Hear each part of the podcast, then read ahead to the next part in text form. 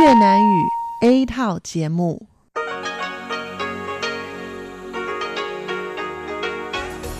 Đây là Đài Phát thanh Quốc tế Đài Loan RTI.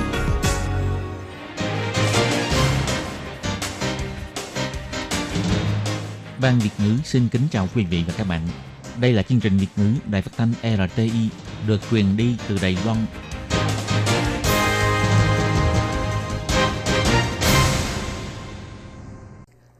Anh xin kính chào quý vị và các bạn. Chào mừng các bạn đến với chương trình phát thanh của Ban Việt ngữ Đài Phát thanh Quốc tế RTI ngày hôm nay. Kính thưa quý vị và các bạn, hôm nay là thứ Sáu, ngày 12 tháng 7 năm 2019, tức nhằm ngày mùng 10 tháng 6 năm kỷ hợi. Chương trình hôm nay gồm các nội dung chính như sau. Mở đầu là phần tin tức thời sự Đài Loan, kế đến là bài chuyên đề, chuyên mục tiếng Hoa cho mỗi ngày, chuyên mục nhịp sống Đài Loan và kết thúc là chuyên mục nhìn ra thế giới. Để mở đầu chương trình, Thúy Anh xin được gửi đến quý vị và các bạn phần tin tức thời sự Đài Loan ngày hôm nay. Mời các bạn cùng lắng nghe phần tin tóm lược. Hoạt động công khai đầu tiên tại văn phòng đại diện ở Mỹ, Tổng thống nói, quan hệ giữa Mỹ và Đài Loan có tiến bộ, tiếp tục tăng cường quan hệ đối tác. 23 trang web chia sẻ bài viết của Văn phòng sự vụ Đài Loan. Tổng thống cho biết đây là một phần trong chiến tranh thông tin đối với Đài Loan. Ông Tu Gia Toàn đến thăm Kiribati cùng Viện trưởng Viện Lập pháp trồng cây dừa hữu nghị. Đài Loan và Thái Lan hợp tác bắt giữ tội phạm ma túy. Cục trưởng Cục Phòng chống tội phạm ma túy Thái Lan đến Đài Loan để gửi lời cảm ơn. Giằng co với thần chết, Bệnh viện Đại học Quốc gia Đài Loan lập kỷ lục mới khi cứu sống bệnh nhân ngừng tim 50 ngày. Nóng đến sốc nhiệt, bé trai 5 tuổi bị hội chứng rối loạn chức năng đa cơ quan dẫn đến tử vong. Và sau đây mời các bạn cùng lắng nghe nội dung chi tiết của bản tin. Tổng thống Thái Anh Văn đã lên đường thực hiện chuyến công du đến các nước ban giao ở vùng biển Caribe và đã đến quá cảnh tại New York vào lúc 3 giờ ngày 11 tháng 7 theo múi giờ miền Đông. Hành trình đầu tiên của Tổng thống là đến thăm Văn phòng Kinh tế Văn hóa Đài Bắc tại New York, tham dự bữa tiệc hoan nghênh của các đại diện thường trực các nước ban giao tại Liên Hiệp Quốc. Đây cũng là hoạt động công khai đầu tiên của các đời Tổng thống Đài Loan tại Văn phòng đại diện ở Mỹ, được xem là một bước đột phá mới. Trả lời phỏng vấn trước khi bước vào tiệc hoan nghênh, Tổng thống Thái Anh Văn bày tỏ, quan hệ giữa Mỹ và Đài Loan đích thực đã có tiến bộ. Trong tương lai, sẽ tiếp tục cường hóa mối quan hệ hợp tác giữa hai bên, Tổng thống nói.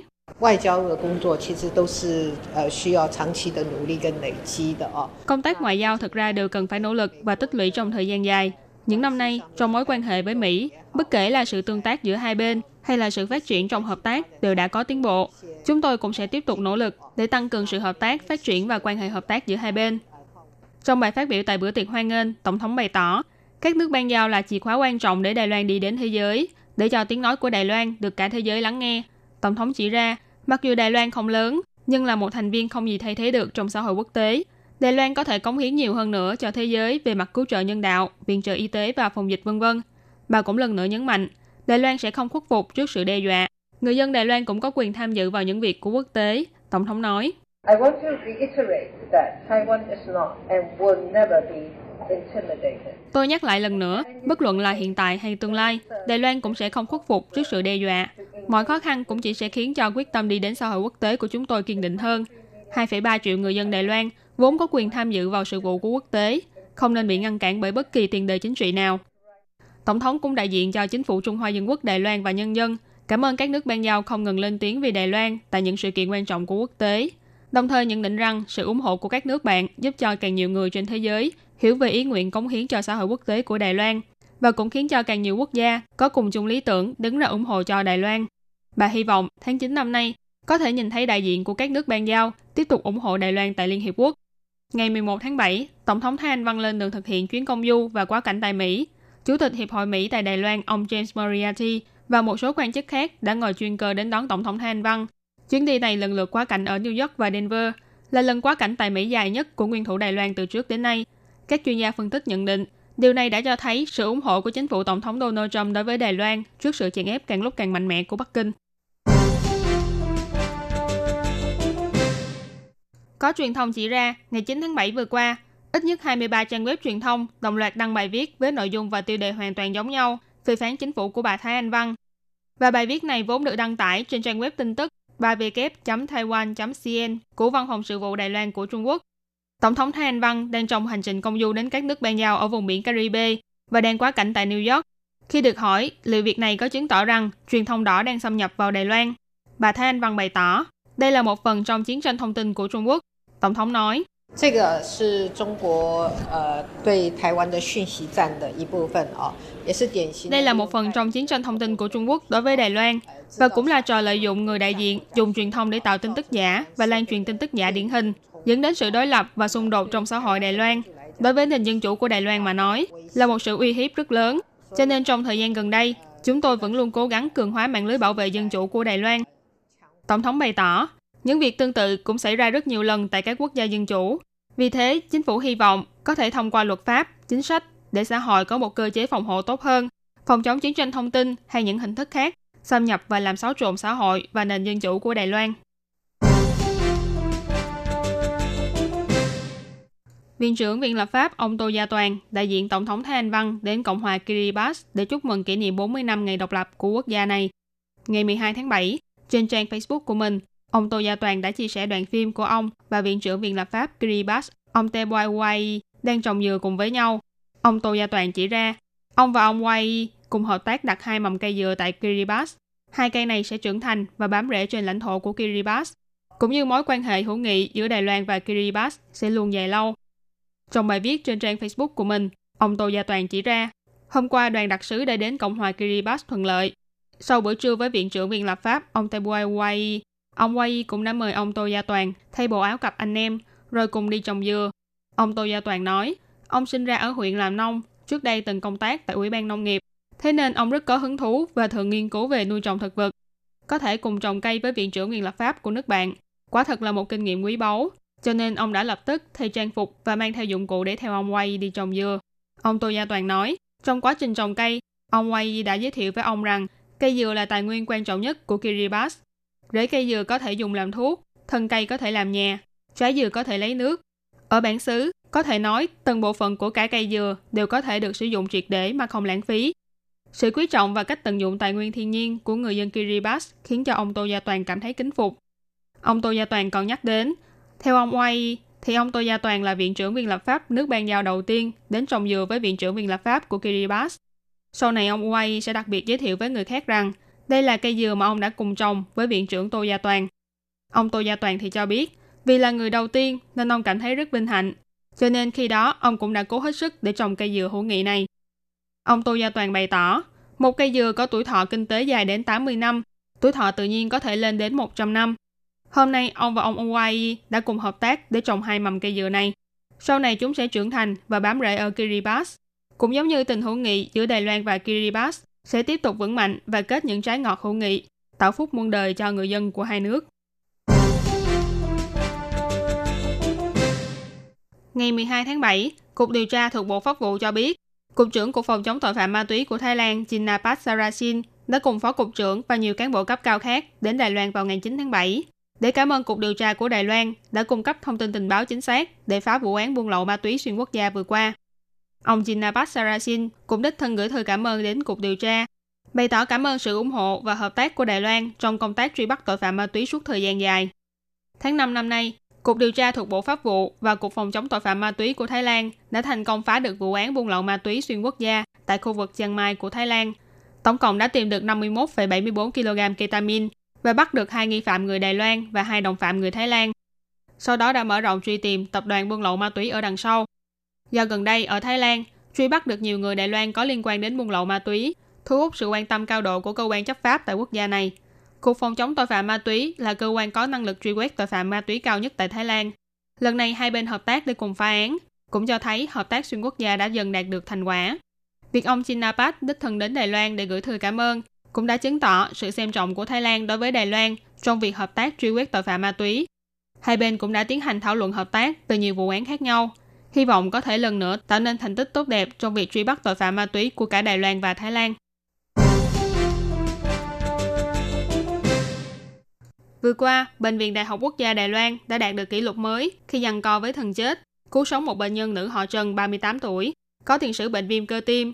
Theo chẩn đoán nghi ngờ rằng, cô này đã bị ong đốt khi đi du lịch tại Nhật Bản, dẫn đến sốt cao và suy tim. Sau khi trở về Đài Loan để đến bệnh viện mặt Mackay để chữa trị nhưng vô hiệu, nên sau đó đã được chuyển đến Bệnh viện Đại học Quốc gia Đài Loan. Ngày 12 tháng 7, Chủ nhiệm trung tâm tim mạch tại Bệnh viện Đại học Quốc gia Đài Loan, ông Trần Ích Tường bày tỏ, từ khi bệnh nhân này được chuyển vào Bệnh viện Đại học Quốc gia Đài Loan thì vẫn luôn trong tình trạng chảy máu, chỉ có thể cố gắng sống nhờ vào hai máy hỗ trợ tuần hoàn và trao đổi oxy qua màng ngoài cơ thể, gọi tắt là ECMO, đồng thời áp dụng phương pháp trị liệu giải mẫn cảm, tránh xảy ra các biến chứng khác. Rất may là sau 50 ngày ngừng tim, bệnh nhân đã tìm được một trái tim thích hợp. Trước đây mặc dù có 5 bệnh nhân từng trị liệu với phương pháp tương tự, nhưng lại không kéo dài được lâu. Ông Lâm Ích Tường nói.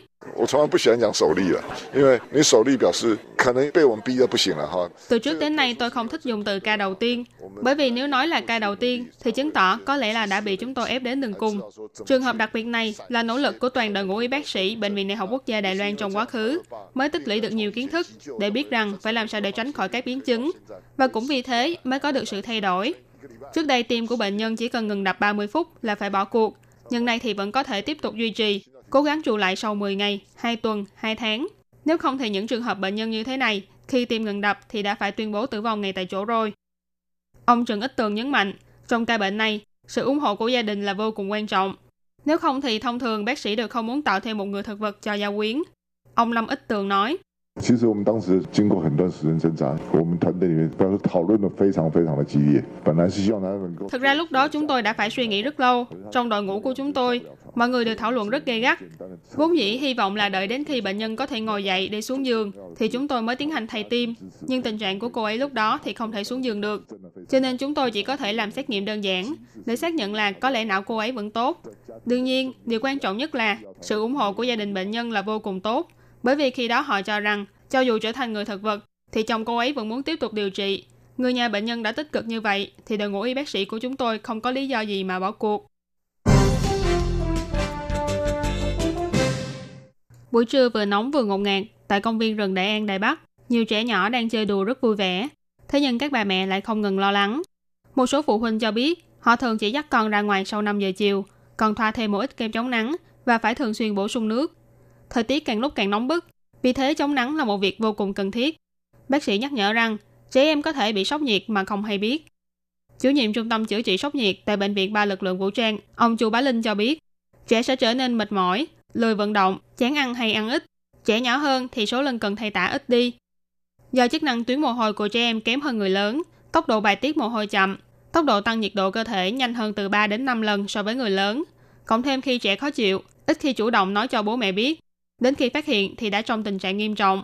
Trước đây đã từng xảy ra một ca bệnh, bé trai 5 tuổi đến Bành Hồ chơi và bị sốc nhiệt. Sau khi đưa đến bệnh viện vẫn không qua khỏi và đã tử vong. Bác sĩ nhấn mạnh, không được chỉ ngồi yên chờ xe cấp cứu đến. Bác sĩ Chu Bá Linh nói, phải nhanh chóng đưa trẻ đến nơi thoáng mát. Nếu quần áo trên người quá nhiều thì phải nhanh chóng cởi bỏ, phun nước lạnh hoặc ngâm người vào nước lạnh, dùng quạt để thổi hay đắp khăn lạnh lên toàn thân. Cơ thể ở nhiệt độ cao càng lâu thì biến chứng sẽ càng nặng. Khi bị sốc nhiệt, một khi dẫn đến hội chứng rối loạn chức năng đa cơ quan thì sẽ tử vong trong vòng 20 phút. Để dự phòng xảy ra sốc nhiệt, có những mèo nhỏ sau đây để biết cơ thể có đang thiếu nước hay không. Lượng nước tiểu giảm đi, màu đậm hơn. Cơ thể cảm thấy nóng lên nhưng lại không ra mồ hôi. Cảm thấy khác.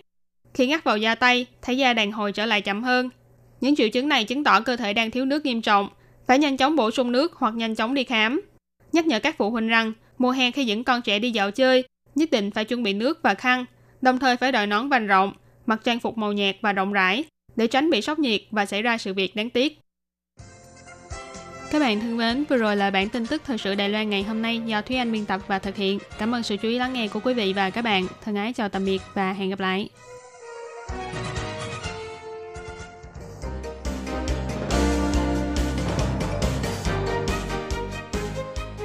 Xin chào quý vị và các bạn thính giả thân mến.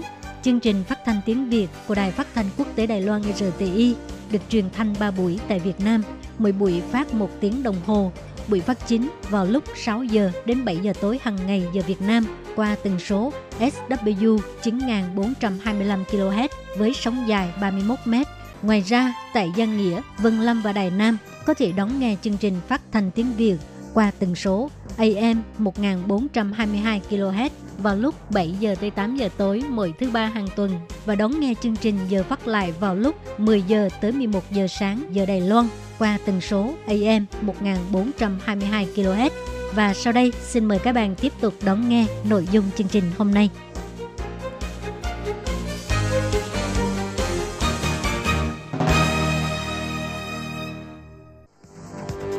Đây là đài phát thanh quốc tế Đài Loan RTI, truyền thanh từ Đài Loan. Mời các bạn theo dõi bài chuyên đề hôm nay. Lê Phương xin chào các bạn, các bạn thân mến. Hoan nghênh các bạn theo dõi bài chuyên đề hôm nay qua bài viết Đừng gián tiếp giúp trẻ vị thành niên gây ra tai nạn giao thông. Trong những năm gần đây, các vụ tai nạn giao thông do người lái xe không có bằng lái gây nên ngày một nhiều. Năm ngoái, thành phố Đài Bắc có 8.279 người bị phát hiện lái xe mà không có bằng. Gần đây, số người lái xe sau khi uống rượu bia cũng tăng gấp 3 lần. Trong số những người lái xe không có bằng thì đa phần là vị thành niên. Theo thống kê của đội cảnh sát giao thông thành phố Đài Bắc cho thấy, năm ngoái trong vòng một năm, tái phạm tham gia giao thông không có bằng lái đạt kỷ lục cao nhất là một trẻ vị thành niên bị bắt 46 lần và còn gây nên 3 vụ tai nạn giao thông. Theo thống kê tử vong vì tai nạn giao thông năm 2016 và năm 2017 của Bộ Nội chính, tổng cộng có 369 vụ tai nạn giao thông không có bằng lái, 301 vụ lái xe sau khi uống rượu bia. Tỷ lệ xảy ra tai nạn gây tử vong không có bằng lái còn cao hơn cả vụ lái xe sau khi uống rượu bia. Tỷ lệ xảy ra tai nạn giao thông của những người điều khiển xe không có bằng lái và tỷ lệ tử vong lái xe sau khi uống rượu bia sắp xỉ nhau – đằng sau của những con số này là sự lo lắng, sợ hãi của vô số gia đình. Ai đã làm tăng vấn đề xã hội, khuyến khích trẻ vị thành niên tham gia giao thông khi không có bằng lái? Càng ngày càng nhiều bậc phụ huynh phát hiện, trong xã hội có rất nhiều công ty tài chính xe hơi hợp tác với hàng xe máy, bán cho giới trẻ xe cũ và cho trả góp, hoàn toàn mặc kệ thanh niên trẻ tuổi mua xe có đủ 18 tuổi có bằng lái hay không – từ việc mua xe đến vay vốn trả góp cho đến việc đứng tên, thậm chí là giúp người trẻ giả mạo giấy đồng ý của cha mẹ, dấu giếm cha mẹ. Các khu vực ngoài thành phố Đài Bắc và Tân Đài Bắc, phương tiện giao thông công cộng không có tiền lợi, cho nên xe máy đã trở thành sự lựa chọn của các vị thành niên.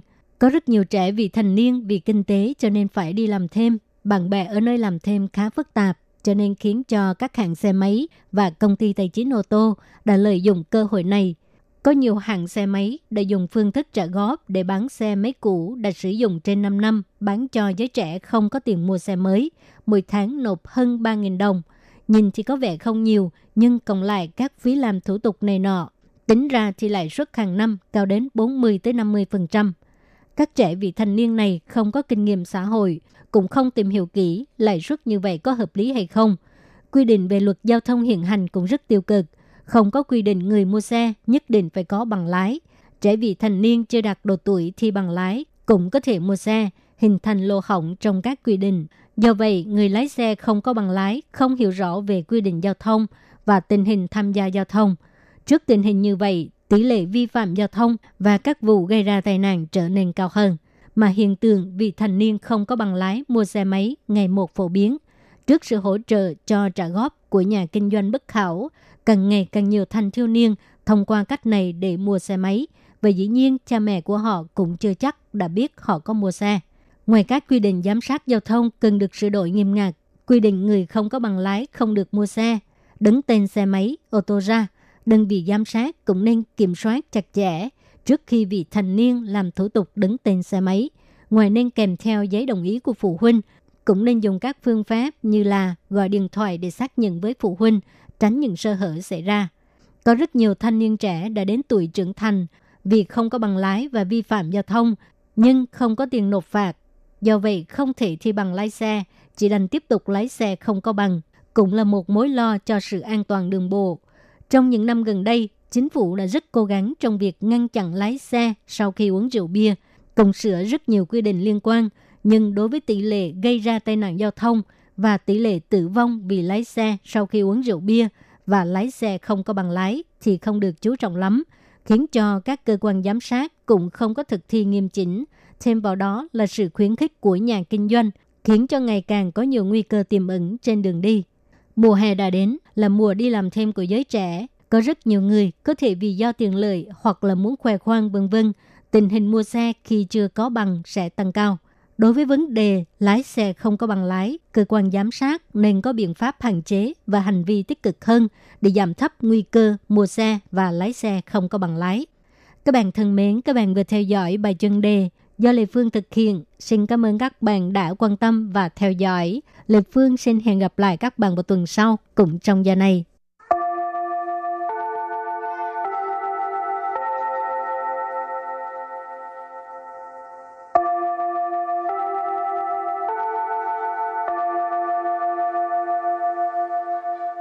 Xin mời quý vị và các bạn đến với chuyên mục Tiếng Hoa cho mỗi ngày do Lệ Phương và Thúy Anh cùng thực hiện.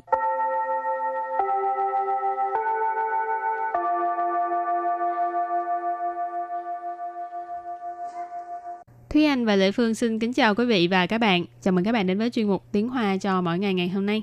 Bây giờ ở Việt Nam á, trường học có cho vay vốn học tập cho sinh viên không? Cũng có, thì mình phải đi hỏi ngân hàng. Nhưng mà thường là vay cho sinh viên thôi. Học sinh có không? Cấp 3 Ừ, chắc là không có, tại vì thường là vay thì người vay phải là trên 18 tuổi hả? Ừ. Giờ ở Đài Loan bị cho hỏi học sinh cấp 3 cũng uh, uh, được vay vốn đó. Nhưng mà biết đâu là cũng có ngân hàng sẽ có những trường hợp ngoại lệ. Các bạn nếu mà có những thông tin chi tiết này ở Việt Nam á, có thể chia sẻ với tụi mình ha. Rồi Ừ. mình chia sẻ lại cho càng nhiều người biết. Tại vì Ừ. mình ở Đài Loan lâu quá, có nhiều chuyện không có biết. Ừ, không có cập nhật được. Hậu, hôm nay mình học hai câu có từ vay vốn học tập, 就是就是贷款. Câu thứ nhất, mua nhà, mua xe hơi đều có thể vay vốn, còn đi học thì sao? Và câu thứ hai, dĩ nhiên là cũng được, cái này gọi là vay vốn học tập. Và sau đây chúng ta lắng nghe cô giáo đọc hai câu mẫu này bằng tiếng Hoa. 买房子、买汽车可以贷款，那读书呢？当然也可以，叫做就学贷款。 Thúy Anh xin giải thích câu mẫu số 1. Mài phẳng zi, mài chi chơ, có thể đài khoản. Nà đú su nè? Mài. Mài nghĩa là mua. Phẳng zi. Phẳng zi là nhà. Chi chơ. Chi chơ là xe hơi. Có thể. Có thể là có thể. Tài khoản Tài khoản là vay vốn. Nà Nà ở đây nghĩa là vậy thì. Tú su Tú su là học tập, đi học. Nơ Nơ là ngữ khí từ đặt ở cuối câu. Ở đây là câu hỏi. Và sau đây chúng ta hãy cùng lắng nghe cô giáo đọc lại câu mẫu này bằng tiếng Hoa. Mài phẳng zi, mài chi chơ, có tài khoản. 那读书呢？买房子、买汽车可以贷款，那读书呢？ Câu này có nghĩa là mua nhà, mua xe hơi đều có thể vay vốn, còn đi học thì sao? Và câu thứ hai, dĩ nhiên là cũng được, cái này gọi là vay vốn học tập.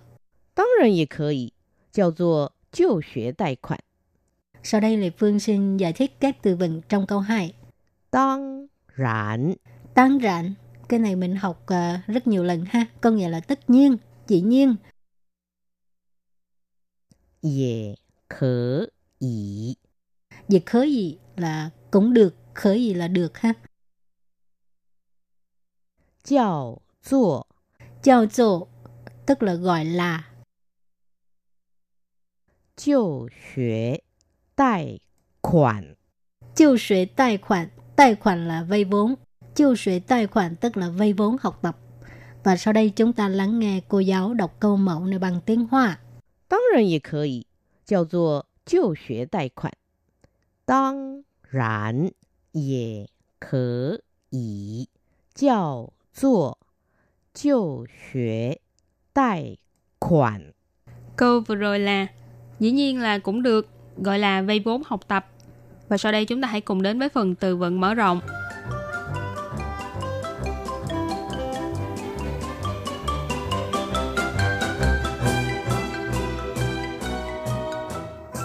Tí lì, tí lì. Tí lì nghĩa là lãi suất thấp.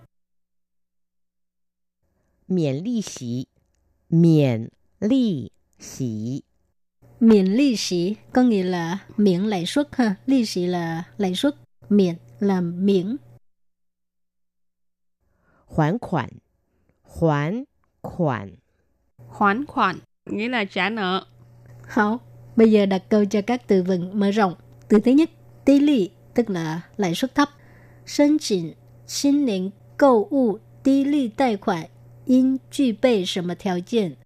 申请新年 购物低利贷款应具备什么条件？Câu này có nghĩa là trong chương trình mua nhà, trong chương trình thanh niên mua nhà, giới trẻ mua nhà, chỉ cần phải có điều kiện gì? Sinh xịn tức là sinh, chín niên có nghĩa là thanh niên, câu u là mua nhà. Chín niên câu u đây là một cái phương án ha, tức là uh, dành cho thanh niên mua nhà. Tỷ lệ là lãi suất thấp, tài khoản là vay vốn, in là in cai, ha, nên, truy bày tức là hồi đủ, theo trên là điều kiện ha,什么条件 là điều kiện gì. Và đặt câu cho từ kế tiếp là miễn利息, nghĩa là miễn lãi suất. 就学贷款是不是免利息呀？就学贷款是不是免利息呀？Câu này có nghĩa là vay vốn học tập có phải là được miễn lãi suất hay không? 就学贷款 nếu mình có học là vay vốn học tập. 是不是 là có phải. Miễn lý sĩ là miễn lãi suất. A là ngữ khí từ đặt ở cuối câu. Ở đây là câu hỏi. Hấu, đặt câu cho từ cuối cùng. Hoàn khoản, trả nợ ha. Chiêu xuế tài khoản, chứ hoàn khoản phương sự, có chí dụng. Chiêu xuế tài khoản, chứ hoàn khoản phương sự, có chí dụng. Câu này có nghĩa là cách trả tiền à, vay vốn học tập có mấy loại. Chiêu xuế tài khoản hồi nãy học rồi, đó là vay vốn học tập. Khoản khoản tức là trả nợ.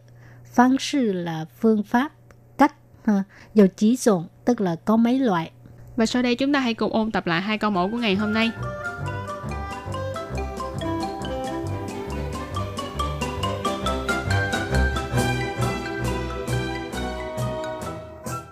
买房子、买汽车可以贷款，那读书呢？当然也可以，叫做就学贷款。 Thúy Anh xin giải thích câu mẫu số 1. 买房子、买汽车可以贷款，那读书呢？买 Mày nghĩa là mua, 房子、 phẳng sự là nhà, 汽车 chi chơ là xe hơi, 可以 khở gì là có thể, 贷款， Tài khoản là vay vốn. Nà. Nà ở đây nghĩa là vậy thì. Tú su. Tú su là học tập, đi học.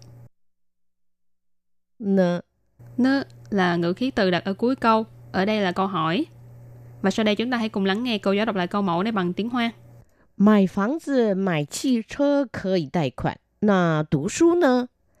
买房子、买汽车可以贷款，那读书呢？ Câu này có nghĩa là mua nhà, mua xe hơi đều có thể vay vốn, còn đi học thì sao? Và câu thứ hai, dĩ nhiên là cũng được. Cái này gọi là vay vốn học tập. 当然也可以，叫做就学贷款。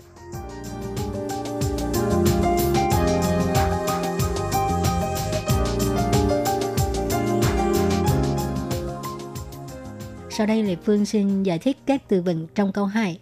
Tăng rạn Tăng rạn Cái này mình học uh, rất nhiều lần ha. Có nghĩa là tất nhiên, dĩ nhiên. Dễ khở ý Dễ khở ý là cũng được, khở ý là được ha. Chào dụ Chào dụ tức là gọi là. Chào 贷款。 chiêu xuế tài khoản. Tài khoản là vay vốn. Chiêu xuế tài khoản tức là vay vốn học tập. Và sau đây chúng ta lắng nghe cô giáo đọc câu mẫu này bằng tiếng Hoa. 当然也可以，叫做就学贷款。当然也可以，叫做就学贷款。 Câu vừa rồi là dĩ nhiên là cũng được, gọi là vay vốn học tập. Hấu, các bạn thân mến, bài học hôm nay đến đây xin tạm chấm dứt. Cảm ơn các bạn đã đón nghe. Bye bye. Bye bye!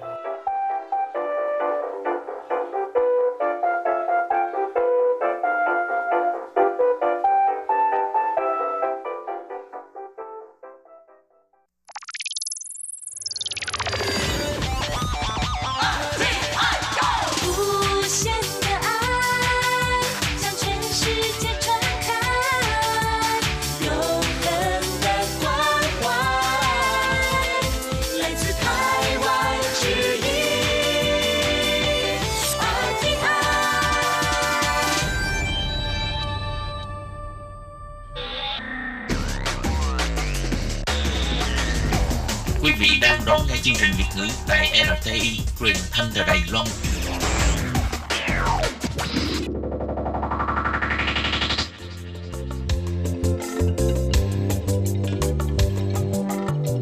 Chuyên mục Nhịp sống Đài Loan Chuyên mục này sẽ đem đến những thông tin mới tại Đài Loan diễn ra trong thời gian gần đây do Lệ Phương thực hiện.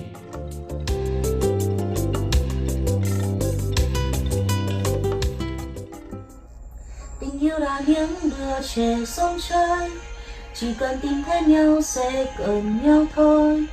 Và cùng chơi với nhau chẳng hề lo âu. Ngày mai sao thế nào? Và ta là những đứa trẻ sông chơi. Giờ ta tìm thấy nhau nên gần nhau thôi. Từ nay ta có nhau chẳng hề lo âu. Chẳng xa cách đâu. Các bạn thân mến, các bạn vừa nghe giọng hát đó là của cô gái sinh viên người Đài Loan tên là Dương Nhã Như. Cô vừa tốt nghiệp trường Đại học Quốc gia Chi Nạn. À, tuy gia đình phản đối nhưng cô vẫn chọn môn tiếng Việt để trau dồi ngoại ngữ của mình. Sau khi tốt nghiệp đại học thì cô sang Việt Nam tham gia khoa học tiếng Việt ngắn hạn tại trường Đại học Khoa học Xã hội và Nhân văn để luyện thi và đã thi đạt tiếng Việt trình độ C. Để biết được nguyên nhân nào đã khiến cho cô gái trẻ này yêu thích tiếng Việt như vậy, ngay sau đây chúng ta hãy làm quen và nghe Nhã Như tâm sự nhé.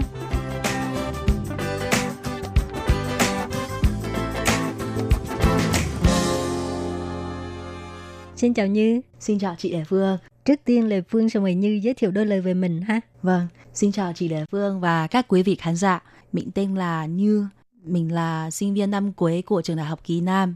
Hôm nay mình rất vui khi được tham gia chương trình này. Các bạn ơi, các bạn nghe à, những lời chào hỏi này thì chắc không có đoán được Như là người Đài Loan phải không nào? Tiếng Việt quá rành luôn. Xin hỏi là tại sao Như lại có hứng thú về cái việc học tiếng Việt ạ? Vâng, thật ra lúc đầu gia đình em không muốn em học tiếng Việt bởi vì họ nghĩ là học tiếng Việt không có nhiều cơ hội bằng học ở ngôn ngữ khác như tiếng Anh và tiếng Nhật. Ừ. Tuy nhiên em không nghe lời của bố mẹ mà vẫn ừ. lựa chọn học tiếng Việt. Ừ. Cho đến bây giờ em thấy sự đường chọn này rất là đúng. Cách đây 2 năm khi em đến Việt Nam lần đầu tiên em đã quên một người bạn ở đó và cũng chính bạn ấy là chuyển cảm hứng cho em học tiếng Việt. Ừ. Ban đầu bạn ấy rất nhiệt tình giúp đỡ em về việc học tiếng Việt và làm quen với cuộc sống ở Việt Nam. Sau đó chúng ta thì có cảm tình với nhau. Bạn ấy chính là đồng lực giúp em học tiếng Việt. Lúc đấy mục đích của em học tiếng Việt không phải là vì công việc mà là vì muốn hiểu bạn ấy nhiều hơn và giữa chúng tôi không còn rào cản ngôn ngữ nữa. Ừ. Vâng. Thì lúc đó em học bao lâu mới không có rào cản ngôn ngữ với bạn của em? Dạ khi em học được hơn 10 năm hơn hơn một năm à, hơn một năm thì cái cách học của em là như thế nào? Thì cách học của em là là ngoài giờ học trên lớp 3 tiếng một tuần thì em thường xuyên nói chuyện với uh, những sinh viên Việt Nam. Ừ. và đi đâu ở Việt Nam thì em cũng lắng nghe họ nói chuyện.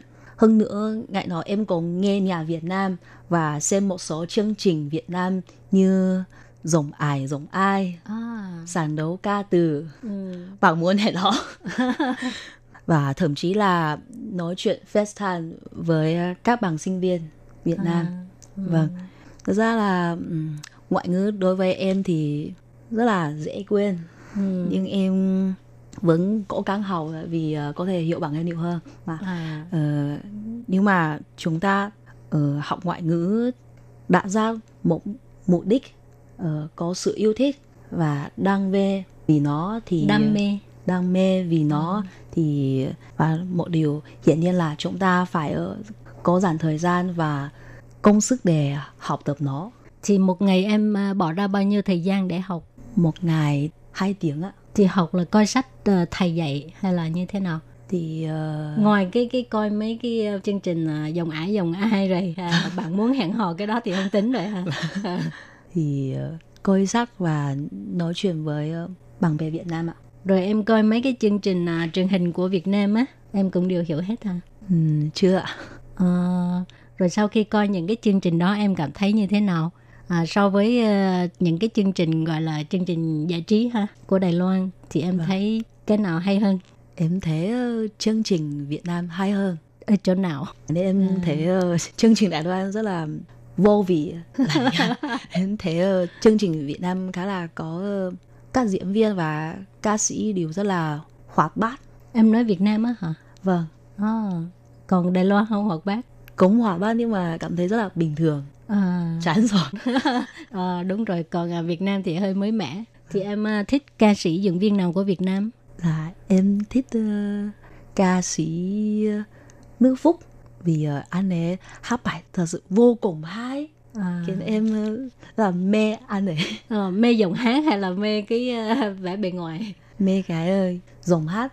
Rồi hát được bài nào của của Đức Phúc? Nên ờ, ánh nắng của anh hát thử vài câu. Vâng. Sẽ luôn thờ cơm bên em sẽ luôn là vòng tay ấm em sẽ luôn là người yêu em. Cùng em đi đến chân trời. Lắng nghe từ nỉ tình mai. Lắng nghe từ lời an muốn nói. Vì em luôn đẹp nhớ khi em cười. Vì em luôn là tia nắng trong an không xa rời Wow, đây là người Đài Loan đó nha, chứ không phải người Việt Nam mình hát đâu. Thì tại sao em có một cái dòng à, chuẩn như vậy? Bạn của em đã chỉnh sửa cho em rất nhiều lần hay là em tự học tự sửa? và là do các bạn Việt Nam ờ, sửa phát âm lại cho em ạ khi em đi Hà Nội du học Ồ, vậy là em học ở trường kỳ năm 4 năm, rồi sau đó em có đi Việt Nam học một cái à, khóa học ngắn hạn về ngôn ngữ. Vậy thì à, tại sao em lại có ý định là đi Việt Nam để học cái à, khóa học này? thực ra là ờ, trước khi em quyết định sang Hà Nội du học á, các bạn xung quanh của em đều khuyên em đến Sài Gòn À, du học tại sao? vì họ cho rằng ờ, Hà Nội là một nơi vừa lão vừa truyền thống và con người ở đó cũng lành lụng tuy À. vậy nhưng em vẫn chồng du học ở Hà Nội để có những trải nghiệm mới và cũng là tìm hiểu khám phá bản đất và con người nơi đây Nhưng mà tại sao em lại chọn Hà Nội trong khi bạn bè của em khuyên em đi Sài Gòn? là vì em tò mò về ờ, Hà Nội là một nơi là như thế nào Tức là khi em làm quen với Việt Nam thì em thích Hà Nội hơn. Không có vì hoàn toàn không biết Hà Nội là một nơi như thế, như thế nào chỉ biết là là một nơi khiến người ta rất là đáng sợ Đáng sợ. Tại sao? vì họ bảo là uh, ở đó có xảy ra rất nhiều ờ, uh, chuyển không tốt. Dụ như là bị ờ, uh, bắt cóc hay ừ là bị xảy ra hẳn uh, y hoài. Uh, uh. mấy cái này mấy cái thông tin này là ở đâu? Ở đâu ra? Uh, từ các bạn Việt Nam em kể cho em biết ạ. Ờ, các bạn Việt Nam kể. Vâng. và các bạn đó là ở à, thành phố Hồ Chí Minh hay là ở à, Hà Nội? Toàn là ở Hà Nội Hồ Chí Minh Ừ, cho nên em không nghe lời à, các bạn và bắt đầu đi học ở Hà Nội. vâng À, học bao nhiêu ngày? em học ở 45 ngày à 45 ngày. Vâng. Ồ, tháng rưỡi luôn. Thì à, khi em tham gia cái lớp học này á, em cảm thấy như thế nào? Dạ, vì do đây là bản thân em tự đăng ký khóa học ngôn ngữ ở Đại học Nhân văn nên nó khác với sinh viên trao đổi ạ. À. Khi em chọn khóa học, em có thể ờ, thay đổi theo yêu cầu lựa chọn khóa học của mình. Vì vậy em thấy rất tiện. Ừ. Quay lại ờ, nói về phương pháp giảng dạy của cô giáo tại Việt Nam. Ừ. Nó thật sự khác biệt so với ờ, học ở Đài Loan là chúng ta có thể ờ, hiểu rõ ý nghĩa một cách chi tiết và biết cách sử dụng của từng câu từng chữ. Ừ. Với lại ờ, nội dung họ dạy cho chúng ta Chúng em. à, chúng em vừa thú vị vừa phong phú. Ừ. Vậy nên mỗi ngày em cũng không nữa rời lớp học sớm. À, Khi học quá cho nên cứ muốn học hoài. Vâng, đúng rồi. Khi học ở đây, ờ, em được một cô giáo giới thiệu làm quen với các bạn sinh viên Việt Nam và sinh viên nước khác cũng khoa. Các bạn ấy đều đáng yêu và mộc mạc. Nên khi em ở bên họ, Ừ. em cảm thấy rất là thoải mái. À. Họ cùng em đi tham quan một số địa điểm du lịch ở Hà Nội và khám phá văn hóa và ẩm thực ở Hà Nội. Chẳng hạn như Hồ Hoàn Kiếm, ừ. Lăng Hồ Chí Minh, phố cổ, chùa Hương, Tràng ừ. An, ừ. vân vân. Hơn nữa em được tham gia một số hoạt động ý nghĩa tại trường em như ừ. Ngày Quốc tế Phụ nữ ừ. và cuộc thi viết thư Việt Nam. Với em lần chuyến đi du học ở Hà Nội này thì giống như chuyến đi em đi tìm em. Em thấy ờ, bản thân rất may mắn vì em đã tìm thấy và khẳng định giá trị của bản thân sau chuyến đi vừa rồi. Ừ. Ý, em có thể kể rõ hơn về cái ờ, cái hoạt động là cuộc thi viết thư Việt Nam á. Cái cuộc thi này là để cho các bạn mà đang học tiếng Việt á là viết thư cho một người bạn của mình hay là sao? Là viết thư chủ đề đó là là Việt Nam trong mắt tôi. À. Thực ra là kỹ năng viết của em không hay lắm à. nhưng em vẫn muốn viết tại vì em muốn uh, viết bài này để uh, lưu giữ những kỷ niệm những gì em đã thấy và nghe ở Hà Nội. À, em có thể chia sẻ bài viết của em không? Dạ được, nhưng mà hơi dài. Hơi dài thì em chọn những cái cái cái đoạn nào mà em tâm đắc nhất thì em đọc cho các bạn cùng nghe. Vâng. Hôm chúng tôi đi Tràng An, lại đi thuyền để nhìn ngắm về đẹp thiên nhiên. Chỉ có điều là không thấy gì đẹp cả vì có nịu sương mù. Tuy nhiên, tôi không cảm thấy nỗi tiếc vì điều đó. Bởi khi tôi ở đây có một cảm nhận lạ, tôi giải tỏa được căng thẳng, quên đi mọi thứ viện não trong cuộc sống. Sau đó, hát cùng các bạn và tưởng hướng những khoảnh khắc đẹp của chuyến đi cũng đã làm cho tôi ờ, hạnh phúc lắm rồi. Bên cạnh đó, với tôi, Ninh Bình là một nơi khiến người ta cảm giác thoải mái và bình yên với tôi. Nếu một ngày nào đó bằng tôi đến Việt Nam, tôi thế nào cũng dễ thiểu chỗ này cho họ. Wow, Lê Phương thấy như làm văn viết văn đôi lúc còn hơn cả người Việt Nam nữa. Anh cảm ơn chị ạ. Rồi thì cái khóa học này á, là ngoài à, có thể đi tham quan danh lam thắng cảnh của Việt Nam thì à, à, nội dung chủ yếu là giới thiệu về văn hóa hay là chú trọng về cái việc học chữ học về uh, khoa học tiếng Việt uh, học khóa học này để uh, chuẩn bị thi tiếng Việt à? à rồi cả ngày học luôn hay là một buổi học mấy tiếng một buổi học 3 tiếng một tuần thì học 3 buổi à? à rồi học 45 ngày sau là đi thi. Vâng. Đi thi uh, trắc nghiệm tiếng Việt. Thì em đã thi rồi. Dạ rồi ạ. Thi uh, như thế nào? Thì em đạt được trình độ C rồi ạ. Wow trình độ C luôn. Vâng. Khi đi thi á cái cảm giác của em là như thế nào? Em cảm thấy rất là căng thẳng. À. vì các bạn của em đều uh, ông thi tiếng Việt rất lâu họ mới đi thi nhưng mà ừ. em chỉ có một một khoảng thời gian ngắn ngắn để uh, ừ. ông thi nên em cảm thấy uh, không đủ ừ. và rất là sợ. Ừ.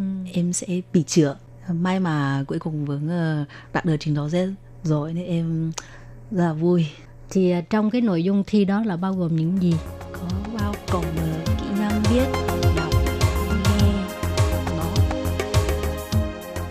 bạn thân mến vừa rồi là những lời tâm sự của một cô gái trẻ sinh viên người Đài Loan Dương Nhã Như. Thì à, cô còn rất nhiều điều để mà chia sẻ cùng chúng ta. Nhưng mà đáng tiếc thời lượng của chương trình có hạn cho nên xin tạm chấm dứt ngang đây. Tuần sau Lê Phương sẽ mời các bạn tiếp tục đón nghe buổi trò chuyện giữa Lê Phương với Nhã Như nhé. Cảm ơn các bạn rất nhiều.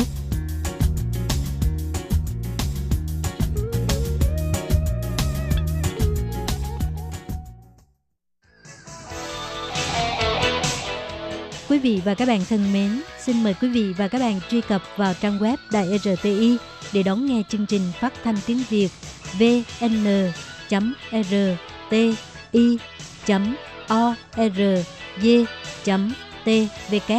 và cũng có thể truy cập FB fanpage của Ban Việt ngữ RTI tiếng Việt.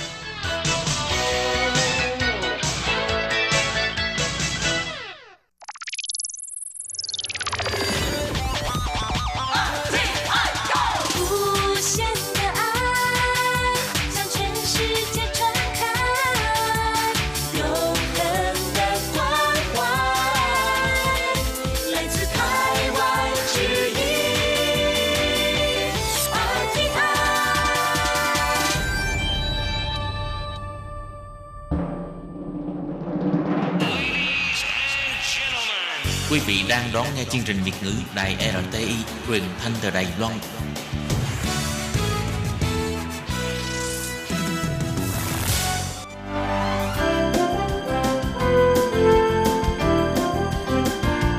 Xin mời quý vị và các bạn đến với chuyên mục Nhìn ra thế giới. Chuyên mục này gồm những nội dung liên quan đến quốc tế,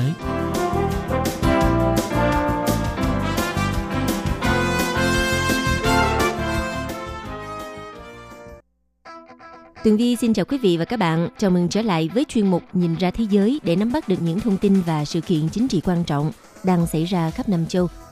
Các bạn thân mến, nội dung của chuyên mục ngày hôm nay bao gồm những thông tin như sau. Trung Quốc lên tiếng kêu gọi Nga và Ấn Độ nên liên kết để bảo vệ lợi ích chung của cả ba. Triều Tiên đưa ra tuyên bố sẽ phát triển vũ khí để phá hủy chiến cơ F-35 của Mỹ Tiếp theo là bài phân tích mối quan hệ căng thẳng giữa hai nước Mỹ và Iran. Và cuối cùng là phía Mỹ muốn trao đổi với Triều Tiên. Sau đây xin mời các bạn cùng theo dõi nội dung chi tiết.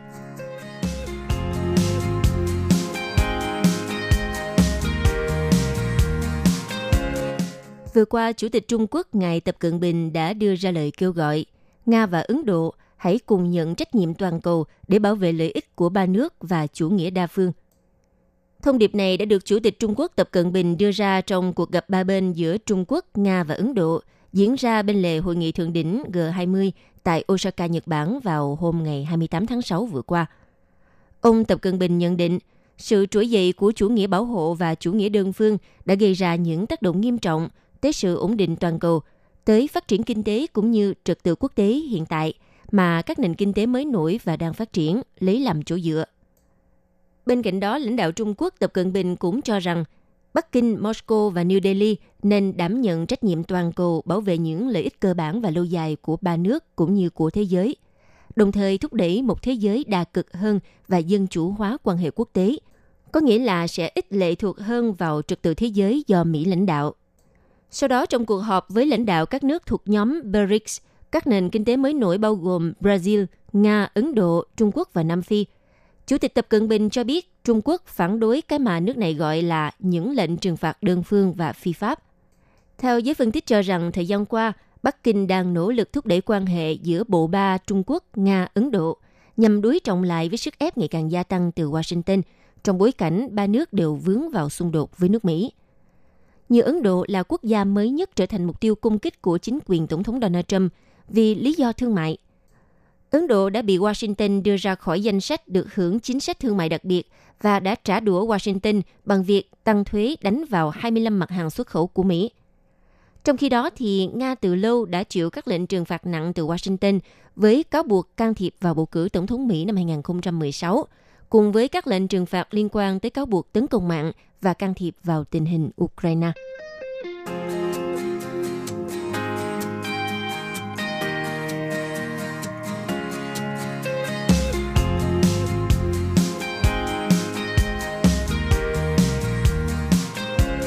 Vào hôm ngày 11 tháng 7, Triều Tiên đưa ra tuyên bố họ sẽ phát triển và thử nghiệm các loại vũ khí đặc biệt không xác định nhằm để phá hủy chiến cơ F-35 của Mỹ nếu như Hàn Quốc tiếp tục triển khai những máy bay này. Trong một tuyên bố được hãng thông tấn nhà nước KCNA, một giám đốc về chính sách tại Viện Nghiên cứu Mỹ thuộc Bộ Ngoại giao Triều Tiên đã lên án chính quyền Hàn Quốc vì lớn tiếng về thống nhất và hợp tác giữa Bắc và Nam, trong khi vẫn mua vũ khí của Mỹ.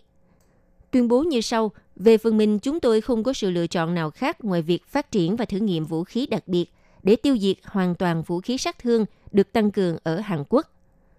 Tuyên bố trên cho biết và nói thêm rằng việc Hàn Quốc mua vũ khí là một hành động cực kỳ nguy hiểm gây nên phản ứng của Triều Tiên. Theo thông tin quốc phòng cho biết, Hàn Quốc nhận được hai chiến đấu cơ F-35A đầu tiên từ công ty công nghệ Lockheed Martin của Mỹ hồi đầu tháng 3 vừa qua – trong đó có 8 chiếc nữa dự kiến cũng sẽ được giao vào cuối năm nay, với tổng số 40 chiếc theo đơn đặt hàng từ phía Hàn Quốc. Theo hãng tin Sputnik cho biết, phần còn lại của những chiếc máy bay trị giá 85 triệu USD này dự kiến sẽ được giao cho Hàn Quốc vào năm 2021. Trước khi giao hàng thì các phi công Hàn Quốc cũng đã dành nhiều tháng để huấn luyện trên 6 máy bay F-35A tại căn cứ không quân ở Arizona. Ngoài ra, tuyên bố của phía Triều Tiên cũng cho biết thêm Chính quyền Hàn Quốc nên nhận thức rõ hơn trước khi quá muộn và hãy xóa tan ảo tưởng phi lý rằng một cơ hội sẽ đến để cải thiện quan hệ Triều Tiên nếu họ theo bước chân của nước Mỹ. Theo các nhà phân tích cho rằng, đầu năm nay hy vọng đạt được thỏa thuận hòa bình trên bán đảo Triều Tiên đã bị thu hẹp sau khi thượng đỉnh Donald Trump và Kim Jong-un lần thứ hai tại Việt Nam đã không đạt được kết quả như mong muốn. Hồi tháng 6 vừa qua, quyền Bộ trưởng Quốc phòng Mỹ khi đó là Patrick Shanahan nhấn mạnh rằng Mỹ sẽ không giảm quy mô các cuộc tập trận quân sự với phía Hàn Quốc. Điều này khiến cho Triều Tiên vô cùng bất mãn.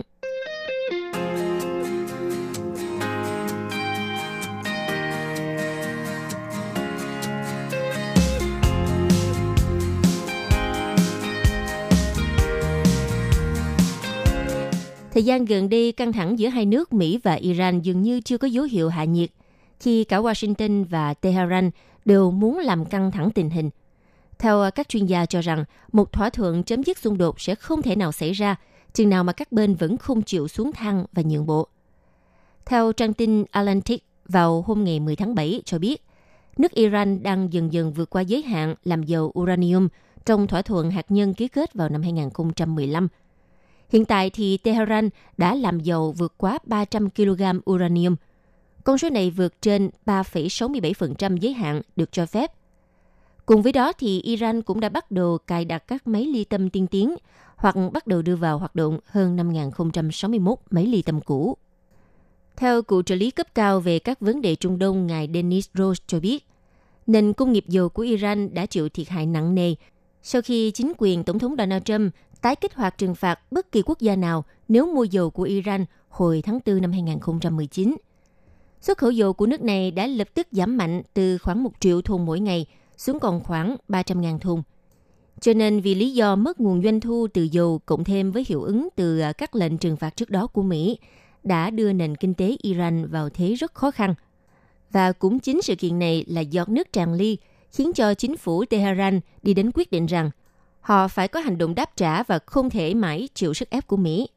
Cho nên hôm 29 tháng 5 vừa qua, đại giáo chủ Iran ngài Ali Khamenei cáo buộc Washington đang cố tình tạo sức ép nhằm buộc nước Cộng hòa Hồi giáo này quay lại bàn đàm phán ở vị trí bất lợi. Ông khẳng định rằng Iran sẽ không để điều đó xảy ra. Theo cựu trợ lý cấp cao về các vấn đề Trung Đông, ông Denis Rose cho biết, chiến lược trả đũa của Tehran chủ yếu nhắm vào uy tín cá nhân của Tổng thống Donald Trump – bằng việc nhấn mạnh sự bất lực của ông khi à, không thể ngăn cản các hành động của Iran và nước này sẽ gây được áp lực cần thiết. Ngoài ra, việc sử dụng các tổ chức vũ trang do Iran hậu thuẫn tấn công vào các nước đồng minh của Mỹ trong khu vực cũng là một phần của chiến lược này. Như các vụ tấn công bằng thiết bị bay không người lái của lực lượng Houthi nhằm vào các sân bay Saudi Arabia trong năm 2019 là một ví dụ điển hình. Cựu trợ lý cấp cao Dennis Rose cho rằng chính quyền Donald Trump cho đến nay thì vẫn chưa có một đối sách thực sự nào trước sức ép của Iran. Trước đó, ông Donald Trump đã bày tỏ quan điểm của mình về việc giải quyết căng thẳng. Theo đó thì à, ông chỉ cần Tehran không phát triển vũ khí hạt nhân và không làm dầu uranium thêm 10-15 năm nữa, đến năm 2040 hoặc năm 2045. Tuy nhiên, chắc chắn Tehran sẽ không chịu xuống nước mà không đòi hỏi Washington phải cùng nhượng bộ với mình – sự nhượng bộ này có nhiều khả năng sẽ xoay quanh việc chấm dứt không chỉ các lệnh trừng phạt nhằm mà hạn chế hoạt động hạt nhân của Iran, mà phải chấm dứt các lệnh trừng phạt về kinh tế khác nữa. Hiện tại, Iran dường như là muốn làm căng thẳng với Mỹ, trừ khi giới lãnh đạo Tehran lo ngại Mỹ sẽ thực sự phát động chiến tranh hoặc gây thêm áp lực kinh tế. Ông Denis Rose nhận định, mỗi bên dường như đều giả định rằng việc gia tăng sức ép sẽ buộc bên còn lại phải nhân nhượng – Tuy nhiên chỉ cần một toan tính sai lầm thì một cuộc xung đột không ai mong muốn sẽ nổ ra. Ông Ross cũng lưu ý thêm rằng giới lãnh đạo cấp cao của Iran đã nhiều lần cho biết họ sẵn sàng tôn trọng chỉ khi Mỹ chịu đàm phán hoặc khi họ nhận được các lợi ích kinh tế từ các nước châu Âu. Thực ra thì lâu nay Iran đã bí mật làm dầu uranium, cũng như vi phạm hoàn toàn thỏa thuận trị giá 150 tỷ USD của John Kerry và chính quyền Obama – và thỏa thuận đó sẽ hết hạn trong một thời gian ngắn. Các lệnh trừng phạt cũng sẽ sớm được gia tăng đáng kể. Mới đây thì à, Tổng thống Iran ngài Hassan Rouhani đã đồng ý xem xét lời kêu gọi đàm phán của Tổng thống Pháp Emmanuel Macron. Theo ông Denis Rose thì hướng tiếp cận khả dĩ cho Liên minh châu Âu hiện tại là trở thành bên trung gian hòa giải giữa Iran và Mỹ.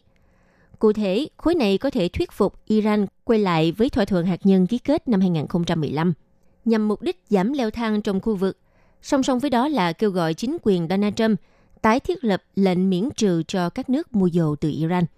Đồng thời, theo viễn cảnh thực tế nhất thì Iran sẽ đồng ý gia hạn các giới hạn làm dầu uranium trong 10 đến 15 năm nữa. Bên cạnh đó, Tehran có nhiều khả năng sẽ đồng ý hạn chế thêm tên lửa và hạn chế cơ sở quân sự ở Syria và Lebanon. Và điều này sẽ giảm thiểu khả năng nổ ra xung đột giữa Iran và Israel. Ngược lại thì Mỹ sẽ gỡ bỏ lệnh trừng phạt và cho phép các công ty Mỹ và quốc tế hoạt động ở Iran. Theo ông Dennis Rose chia sẻ, thỏa thuận này sẽ không cung cấp mọi thứ mà cả hai bên muốn, nhưng sẽ mang lại nhiều thứ hơn cho mỗi bên thay cho sự bế tắc ở hiện tại. Và các diễn biến mới nhất trong căng thẳng giữa quan hệ Mỹ và Iran như sau. Vào hôm ngày 4 tháng 7, tàu chở dầu MT Grace 1 đã bị Anh bắt giữ khi đang chở dầu từ Iran đến Syria. Đến ngày 7 tháng 7, Tổng thống Hassan Rouhani gọi lệnh trừng phạt Iran của Mỹ là hành động khủng bố và là chiến tranh kinh tế diện rộng. Trong khi đó, thì Mỹ đã triệu tập cơ quan giám sát hạt nhân của Liên Hợp Quốc họp khẩn cấp sau khi Iran tuyên bố tăng lượng dự trữ uranium vượt quá giới hạn được đặt ra. Tới ngày 9 tháng 7 thì máy bay trinh sát RC-135S Cobra Bone của không quân Mỹ được triển khai đến Vịnh Ba Tư. Cùng lúc đó thì tàu chở dầu điều hành bởi tập đoàn dầu khí BP Anh phải neo lại Vịnh Ba Tư vì sợ Iran trả đũa vụ bắt giữ tàu chở dầu Grace 1 vừa qua. Và cách đây 2 ngày, ngày 10 tháng 7, thì năm xuồng vũ trang Iran vây ráp tàu dầu Anh quốc ở eo biển Hormuz. Đáp lại thì à, tàu HMS Montrose của Anh đã chĩa khẩu pháo 30mm trên bông về phía các xuồng Iran và đưa ra lời cảnh báo qua radio khiến các xuồng Iran phải rời đi.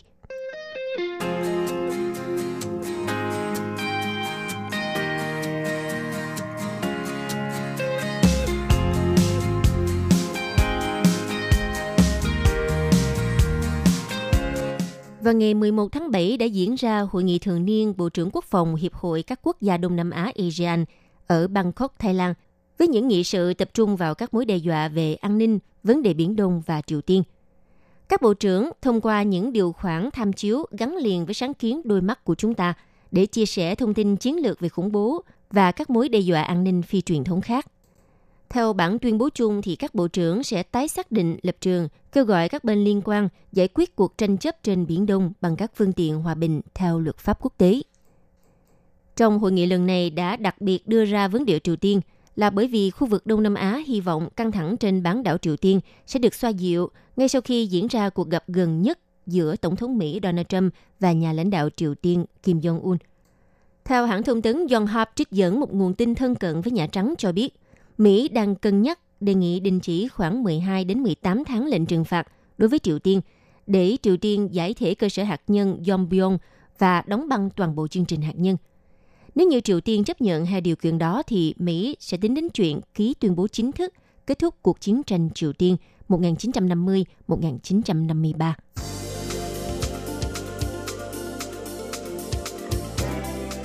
Quý vị và các bạn thân mến, vừa rồi là chuyên mục Nhìn ra thế giới do tường vi biên tập và thực hiện.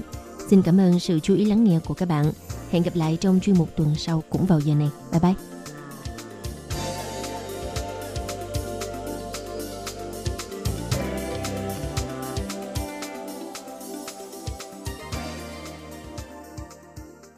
Quý vị và các bạn thân mến, sau đây là email của Ban Việt ngữ ctv a rti org tvk Hộp thư truyền thống của Ban Việt ngữ Việt Nam Miss PO Box 123 gạch ngang 199 Taipei 11199 Còn thính giả ở Việt Nam xin gửi đến hộp thư số 104 Hà Nội, Việt Nam.